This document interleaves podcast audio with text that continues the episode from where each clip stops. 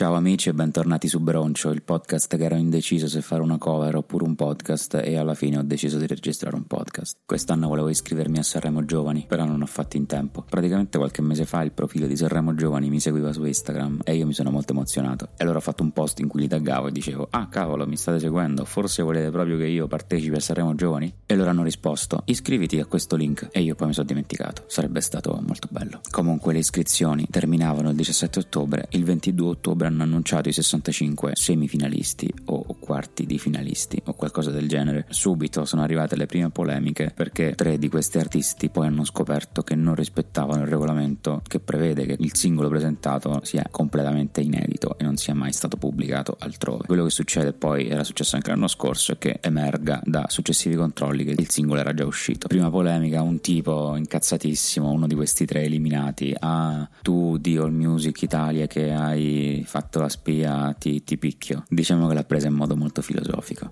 Seconda polemica scoperta oggi mentre cercavo l'elenco dei finalisti e, e la prima notizia era Striscia la notizia, servizio su Sanremo, che poi io Striscia la notizia sinceramente non sapevo neanche che esistesse ancora. Non, non, è la prima volta che sento parlare di Striscia la notizia negli ultimi sei anni. Effettivamente anch'io ci avevo pensato, dal 17 ottobre al 22 ottobre, cavolo, in quattro giorni sono già usciti i finalisti, come hanno fatto? Sono stati molto veloci. Facciamo due conti. 842 iscritti per 4 minuti di media di brano ciascuno, arriviamo quasi a 50 ore. Come hanno fatto i quattro giudici più Amadeus ad ascoltare in 4 giorni 50 ore? Cioè on, ognuno ascoltava un pezzetto, tutti ascoltavano tutto, ne parlavano, hanno fatto delle, una prima scrimatura. In effetti il tempo è poco. Il tempo è poco a voler essere un po' complottisti in realtà. Magari c'è stato un team che ha fatto una prima scrematura ascoltando, non so, 10, 20, 30 secondi, che poi sono sufficienti per scartare i brani brutti, siamo sinceri. Poi da 200 canzoni magari hanno fatto un ascolto più approfondito e avevano già iniziato prima, chissà. C'è da dire sicuramente che alcuni dei nomi sono nomi noti. Di questi 65 più della metà hanno dietro qualche etichetta, addirittura delle major discografiche, altri provengono da X Factor. È difficile pensare che queste persone non abbiano avuto una via preferenziale, non voglio essere dietrologico però. E non ci sarebbe neanche niente di male, purché di questi 65, non so, almeno la metà siano veramente delle proposte completamente nuove, prese a caso. Sarebbe bello poterlo pensare. Comunque di fronte a me la lista dei 65 selezionati ed ora uno per uno andremo a raccontare la loro storia. No scherzo, non li conosco tutti, solo alcuni. Tra l'altro di questi nomi alcuni provengono dalla scena indie, altri invece dalla scena, boh, non lo so. C'è Fadi, minchia raga, cioè, Fadi è pazzesco, cioè Fadi c'ha veramente la voce più bella che ho mai sentito in quest'anno. Cioè c'ha la voce più bella, cioè lo ammetto, Fadi ha la voce più bella della mia. E lo dico con questa voce molto sensuale, ma Fadi, se mi stai ascoltando, sei molto bravo, mi hai conquistato. No, se non lo conoscete andatelo ad ascoltare, Fadi è veramente uno dei miei preferiti. Ci sono poche canzoni su Spotify, però fatelo. Poi c'è Federica Abate. Ba- basta, basta Federica Abate come partecipante a Sanremo Giovani. Ma perché è brava, cioè è famosa anche come autrice, vabbè, ha scritto Roma Bangkok e altre robe molto molto molto pop e mainstream. Poi è già uscito il suo album, ha già mezzo vinto Sanremo Giovani l'anno scorso perché ha vinto tipo un premio lei e un premio Mahmood o qualcosa del genere, o forse ha vinto il premio della critica, poi controllo. Quindi cioè, lei dovrebbe già partecipare a Sanremo Grandi, non capisco perché sia, sia qui, cosa, cosa, perché? Perché la state facendo partecipare a Sanremo Giovani? Non, non, non serve. Poi ci sono i Loren, cavolo ne approfitto per chiedere scusa ai Loren perché gli avevo fatto una cover bellissima e mi sono dimenticato di pubblicarla, quindi anche loro spero che vincano, se lo meritano. Scusate Loren, mi piacevate. Ah, c'è Inea anche che, vabbè, già super noto nella scena indie, molto bravo. Ci sono i Cobalto che me li ricordo perché l'anno scorso loro avevano partecipato ed erano stati esclusi per,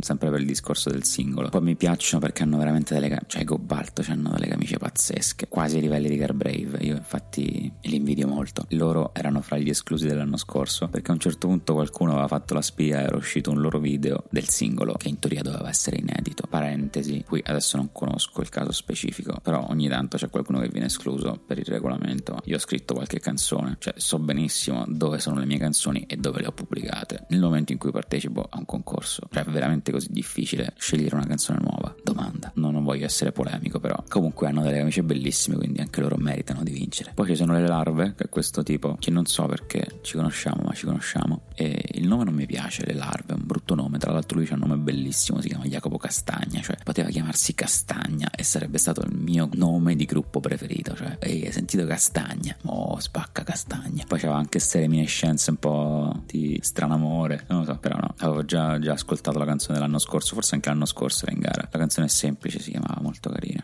Tra l'altro lui credo faccia anche il doppiatore, o forse un, un suo omonimo fa il doppiatore. Poi oddio c'è la canzone veramente con il titolo più brutto, magari è bellissima, eh, vi chiedo scusa, chiedo scusa liberamente, ma c'è una canzone che si chiama Laurearmi in felicità. C'è Filo Vals, che non ho idea di chi sia, però un po' mi sta antipatico, perché quando cercate su Google cantautore misterioso, fra i risultati esce fuori questo articolo che dice Filo Vals, ecco chi è il cantautore misterioso che bla bla. E quindi praticamente cercate me e invece esce fuori tra i vari risultati anche lui, che non ho idea di chi sia. Ci sono i Blindur, sono molto bravi, sono un po' tipo Manford Sons. E poi c'è tutta una serie di persone che vengono da X Factor, dai talent. C'è Leo Gasman, tra l'altro anche nipote d'arte. Che altro c'è? Ah, Matteo Costanzo, ha fatto X Factor. E poi c'è Michele Merlo, ex Mike Bird, ex Cinema Boy, che era passato anche con Maciste. Non è male, è un, po' pop. Poi c'è sta fissa di cambiare i nomi. No, vabbè, scherzo, credo che dipenda dai contratti discografici. Ecco, lui è passato per amici e poi c'ha avuto questa svolta un po' indie. Poi è ritornato al mainstream. E poi c'è gente sconosciuta che ho un po' cercato in giro senza trovare granché. Non so chi siano. Ah, fico, ci sono i Manitoba e non conoscevo fin quando nelle storie Instagram mi è capitato il loro post sponsorizzato. Cavolo, era super figa quella canzone. Faceva tipo: Dai sotto passaggi, fino ai grattacieli,